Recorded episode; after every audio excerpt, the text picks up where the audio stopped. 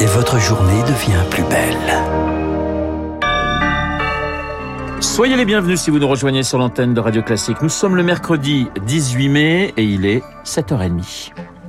La matinale de Radio Classique avec Renaud Blanc. Et avec Augustin Lefebvre pour le journal. Bonjour Augustin. Bonjour à tous. Le cimentier Lafarge peut-il euh, être poursuivi pour complicité de crimes contre l'humanité après son engagement en Syrie? Eh bien, il sera fixé aujourd'hui. La Cour d'appel de Paris se prononce sur la validité de cette mise en examen. L'entreprise devenue depuis Holcim a tenté de maintenir son activité en Syrie alors que le pays s'enfonçait dans la guerre en 2013 et 2014. Elle est soupçonnée d'avoir versé près de 13 millions d'euros aux terroristes de l'État islamique et à des intermédiaires. La confirmation de cette mise en examen créerait un précédent, selon Claire Tixer. Elle est conseillère juridique au Centre européen pour les droits constitutionnels et les droits de l'homme, l'un des partis civils. C'est une affaire absolument emblématique pour tout ce qui touche à la responsabilité pénale des entreprises, qu'elles ne peuvent plus aujourd'hui être considérées comme des acteurs neutres. Ce sont des acteurs qui peuvent alimenter les violations des droits humains, qui peuvent alimenter les crimes contre l'humanité, certes peut-être de façon indirecte, certes sans l'intention de voir ces crimes commis, mais malgré tout en connaissance de cause que leurs activités sont capables d'assister ou de faciliter la commission de ces crimes. Et c'est extrêmement grave. Du coup, ce serait la première fois au monde qu'une entreprise multinationale serait mise en examen pour un tel crime à l'étranger.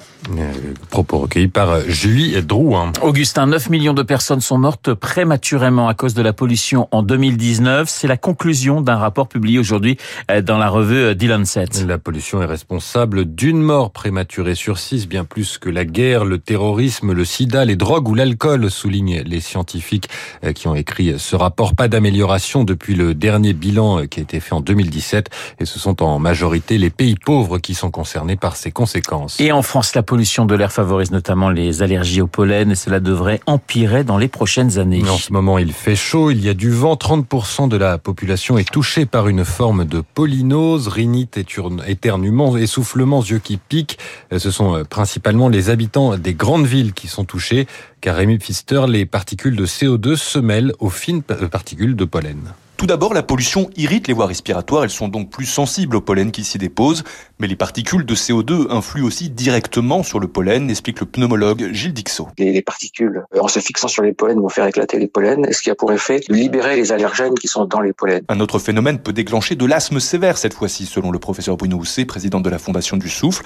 La pollution ferait en fait office de cheval de Troie pour certains pollens agressifs. Il a été aussi décrit un portage de petits granules de pollen à la surface des particules de pollution et qui pourrait donc pénétrer plus facilement et plus loin dans les poumons, jusqu'aux alvéoles pour certaines, voire passer dans le sang. Pour Bruno Housset, le réchauffement climatique augmente aussi la population touchée par les allergies, les saisons polliniques durent de plus en plus longtemps et l'écosystème se transforme. Un exemple intéressant, c'est l'ambroisie. L'ambroisie est un allergisant connu qui était essentiellement localisé autour du bassin méditerranéen. Et on voit depuis quelques années que ça s'étend progressivement le long de la vallée du Rhône et on voit augmenter en fait la fréquence des allergies respiratoires qui pourrait atteindre 50% dans les années 2050. Les politiques d'aménagement des villes doivent être également mieux pensées, préviennent les médecins. Ces dix dernières années, par exemple, des cyprès, connus pour être allergisants, ont été plantés dans des villes du Nord, peu habituées à ce type de pollen. Rémi Pfister, la qualité de l'air qui va peut-être un peu s'améliorer dans nos villes. Le Conseil d'État a tranché hier. Les deux roues devront bien être soumis à un contrôle technique. La mesure doit être mise en place d'ici octobre. Les ONG qui avaient saisi la plus haute juridiction administrative mettent en avant les bénéfices sur les accidents et la pollution de cette obligation. Les associations de motards qui avaient réussi à faire reculer le gouvernement l'année dernière promettent déjà de se mobiliser. Il est 7h34 sur Radio Classique. On passe à la politique et c'est la rentrée pour Valérie Pécresse. La candidate des Républicains à la dernière présidentielle va retrouver l'hémicycle de la région Île-de-France. Séance plénière aujourd'hui et demain à la région. Après son échec cuisant à l'élection, 4,8% des voix au premier tour, Valérie Pécresse a pris trois semaines de vacances pour se reposer. Elle est de retour en pleine forme selon ses proches et elle compte faire adopter un bouclier social et une nouvelle aide d'urgence à l'Ukraine. Mais elle est attendue de pied ferme par son opposition, Stéphanie Collier. Elle va devoir assister à une séance à laquelle elle ne pensait pas devoir être, ironise un élu de gauche, avant d'ajouter Valérie Pécresse a fait de nombreuses promesses en estimant qu'elle n'aurait pas à les tenir parce qu'elle serait à l'Élysée.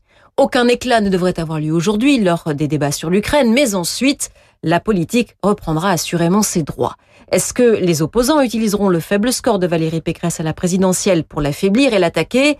La réponse varie selon les camps. C'est non chez les socialistes qui rappellent qu'Anne Hidalgo a fait 1,7% des suffrages. Quant au RN, on assume, on pourra, oui, s'en servir pour remettre les gens à leur place, disent-ils.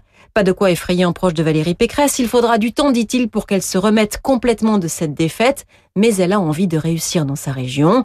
Il y a toutefois un point sur lequel opposition et majorité sont d'accord, c'est maintenant que débute réellement le deuxième mandat de Valérie Pécresse, un mandat qui n'est plus désormais un tremplin, mais une fin en soi. Stéphanie Collier.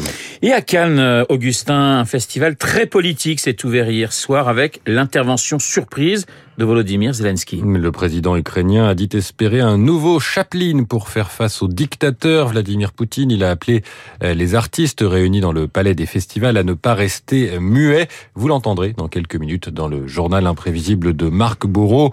Un festival effectivement très politique. La compétition commence aujourd'hui avec la projection de La femme de Tchaïkovski, film du dissident russe Kirill Sebrenikov. Plusieurs longs métrages ukrainiens seront montrés au cours du festival ainsi euh, qu'un documentaire tourné à Mariupol. On termine ce journal avec le Giro, le Tour d'Italie à vélo. Hier, le coureur érythréen Binyam Djirmey est devenu le premier coureur d'Afrique noire à remporter une étape dans un grand tour. Le cycliste n'est toutefois pas sûr de pouvoir recommencer. Il s'est blessé à l'œil avec la bouteille de champagne sur le podium. Il a fini sa journée à l'hôpital. On devra en savoir plus sur son état de santé dans la matinée. Ah, écoutez, c'est vrai qu'il avait un gros pansement en sortant de l'hôpital euh, avec euh, avec cet accident qui est assez euh, rare sur un podium après une victoire. Merci Augustin. On vous retrouve à 8h30 pour un prochain point d'actualité. Il est 7h36 sur l'antenne de Radio Classique. Dans un instant, les spécialistes, ils ont pour nom François Geffrier et Yves Bourdillon, mon confrère des Échos on va parler économie et on va parler de la guerre en Ukraine.